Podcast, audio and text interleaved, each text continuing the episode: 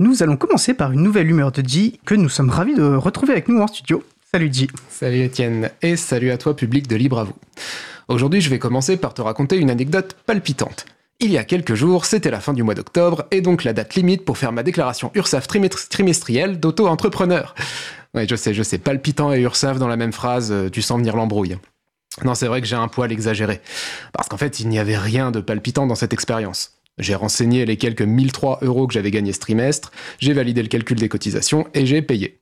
Ouais, 1003 euros sur 3 mois, je sais. Quel requin de la finance. Prenez garde Bernard Arnault et autres Xavier Niel, j'arrive. Je plaisante, hein, bien sûr, j'essaie de ne pas laisser tant de succès me monter à la tête. Pour en revenir au sujet, il n'y avait, je le répète, rien de franchement renversant dans cette déclaration URSAF. Ça m'a pris 10 minutes à tout casser, puis j'ai quitté le site et j'ai repris le cours de ma vie. Parce que je fais partie de cette catégorie de gens pour qui la numérisation des services publics et des démarches administratives est une bénédiction. Quand je pense à la génération de mes parents qui devaient se fader leurs feuilles d'impôt à la main, puis les mettre dans une enveloppe, lécher le timbre pour joindre un échantillon de leur grippe saisonnière, ils n'avaient pas encore le Covid à l'époque, les has envoyer le tout en prenant en compte les délais de la poste pour être sûr de ne pas dépasser la date limite et croiser les doigts pour que le courrier ne se perde pas en route. Non, vraiment, vive la numérisation des démarches administratives. Enfin, pour moi, et pour les gens comme moi. Les gens à l'aise avec l'informatique et pour qui utiliser l'ordinateur est une tâche aussi courante que marcher dans la rue, voire plus hein, pour certaines personnes. Sauf que contrairement aux adeptes de la Startup Nation, moi j'ai bien conscience qu'une bonne partie de la population n'a pas cette facilité avec l'informatique, ou n'a pas le temps pour ça, euh, ou s'en fout, hein, parce qu'on a bien le droit de s'en foutre après tout. Le souci, c'est que cette numérisation des services publics s'accompagne en général d'une réduction drastique de leurs équivalents physiques, voire de leur suppression. Et autant je suis bien content de pouvoir faire mes démarches administratives en ligne, autant je déteste l'idée qu'on ne laisse aucune alternative. Pourquoi? Eh bien parce qu'on laisse alors pas mal de personnes sur le carreau la fracture numérique, on appelle ça. Une enquête sur l'électronisme en France concluait en 2018 que 23% de la population française déclarait ne pas être à l'aise avec le numérique. Et selon le baromètre du numérique, 2018 toujours, 36% des sondés déclaraient être inquiets à l'idée d'accomplir des démarches administratives en ligne. 36%. Qu'on soit bien clair, hein. contrairement à une idée reçue, c'est pas juste les vieux. Hein. Ça fait un sacré paquet de monde en fait, 36%. Hein, Bon, et puis pardon, mais euh, même si c'était juste les vieux, est-ce que ce serait une raison pour s'en foutre? Oui, je sais, ils ont voté à 35% dès le premier tour pour le type qui va flinguer nos retraites alors qu'eux en profitent depuis leurs 60 ans, mais pensons aux autres. Les vieux, il y en a des biens.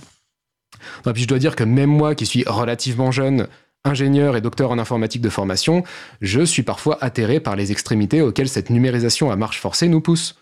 Ainsi, récemment, j'étais à la gare de Nice pour prendre un train pour Cannes. Comme les automates étaient pris d'assaut par de longues files de voyageurs, qu'est-ce que j'ai fait? Bah, J'ai fait au plus simple, entre guillemets. Euh, j'ai téléchargé l'appli SNCF Connect sur mon smartphone, j'ai passé des plombes à entrer mes infos personnelles, ma carte bancaire, à chercher le train avec le bon horaire, puis à enfin réussir à réserver un billet. Le tout debout, comme un con, dans une gare bondée où aucun guichet n'était ouvert, là où il y a quelques années encore, j'aurais pu tout simplement tendre un bifton au guichet et puis sauter dans le premier TER venu. Est-ce que là, on n'aurait pas quand même un peu vrillé sur la numérisation? Encore une fois, hein, télécharger une app et entrer des infos dedans, ça m'a un peu gonflé vu le côté ubuesque de la situation. Enfin, ça va, je gère. Mais vous imaginez les gens qui galèrent? Eh bien, pour les gens qui galèrent, la dernière extrémité s'appelle l'abandonnisme. En gros, face à un numérique que tu n'arrives pas à utiliser, tu lâches l'affaire. Dans mon exemple, bah tu prends pas le train, mais tu peux aussi laisser tomber des démarches à la CAF ou t'abstenir de faire une réclamation quand EDF se plante sur ta facture d'électricité. Et ça, ça concerne 19% de la population française.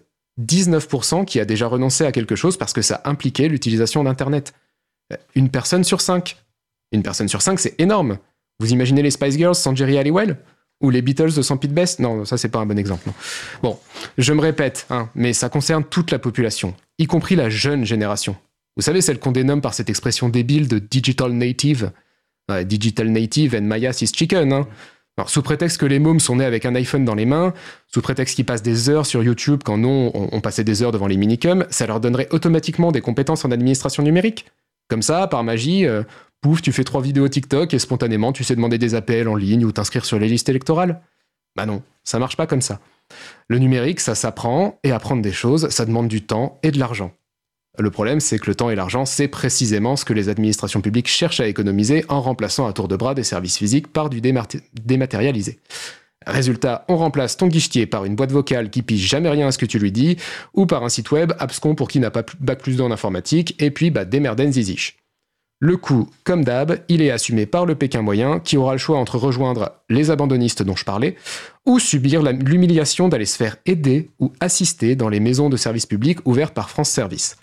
Oui, parce que l'État a quand même fini par mettre en place des endroits où tu peux te faire aider pour tes démarches. Sauf que là, euh, tu n'es plus dans le rôle du citoyen qui se rend dans une administration pour y faire ses démarches, tu deviens l'inadapté, l'enfant qui a besoin de papa-maman pour lui montrer comment on utilise un ordinateur parce qu'il est trop nul pour le faire tout seul. Bouh non, France Service, écoutez, c'est mieux que rien. Enfin, c'est une béquille qu'on file au service public après leur avoir pété les deux genoux. Moi, en tant que geek, en tant qu'utilisateur enthousiaste du numérique, tout ça, ça me déprime. Parce qu'avec ce genre de méthode, on braque en fait encore plus toute une population qui n'était déjà pas très favorable au numérique. Et comment leur en vouloir quand cette numérisation devient un outil de plus d'aliénation, là où, avec l'April par exemple, nous militons pour que le numérique soit au contraire un vecteur d'émancipation, en permettant aux gens une plus grande maîtrise de leur vie. Si l'on veut que le numérique soit émancipateur, commençons par réouvrir les services publics et administrations physiques pour arrêter immédiatement de laisser tant de personnes sur le carreau. Puis prenons le temps de démocratiser réellement l'usage du numérique avec des investissements conséquents dans l'éducation populaire. Bon. Aliénation, émancipation, démocratiser, éducation populaire, c'est bon, je crois que j'ai coché toutes les cases sur mon bingo de gauchiste du web, alors je vais m'arrêter là. J'envoie toute ma compassion et ma solidarité aux fracturés du numérique et je souhaite bon courage à celles et ceux qui galèrent avec la numérisation forcée et je vous dis salut. Merci Gilles, merci de nous rappeler effectivement que l'éthique du logiciel libre, c'est avant tout une question d'émancipation et tout usage de l'informatique qui oublie une classe de population, toute informatique qui aliène doit être combattue.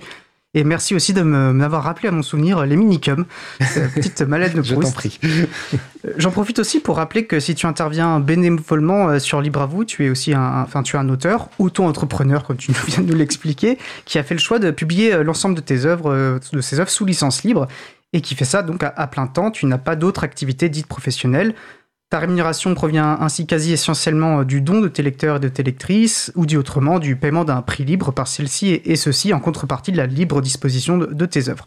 Donc je vous invite euh, donc chaudement à soutenir G si vous appréciez son travail, notamment sa chronique mensuelle. Vous trouverez le lien euh, pour le faire sur la page web de l'émission.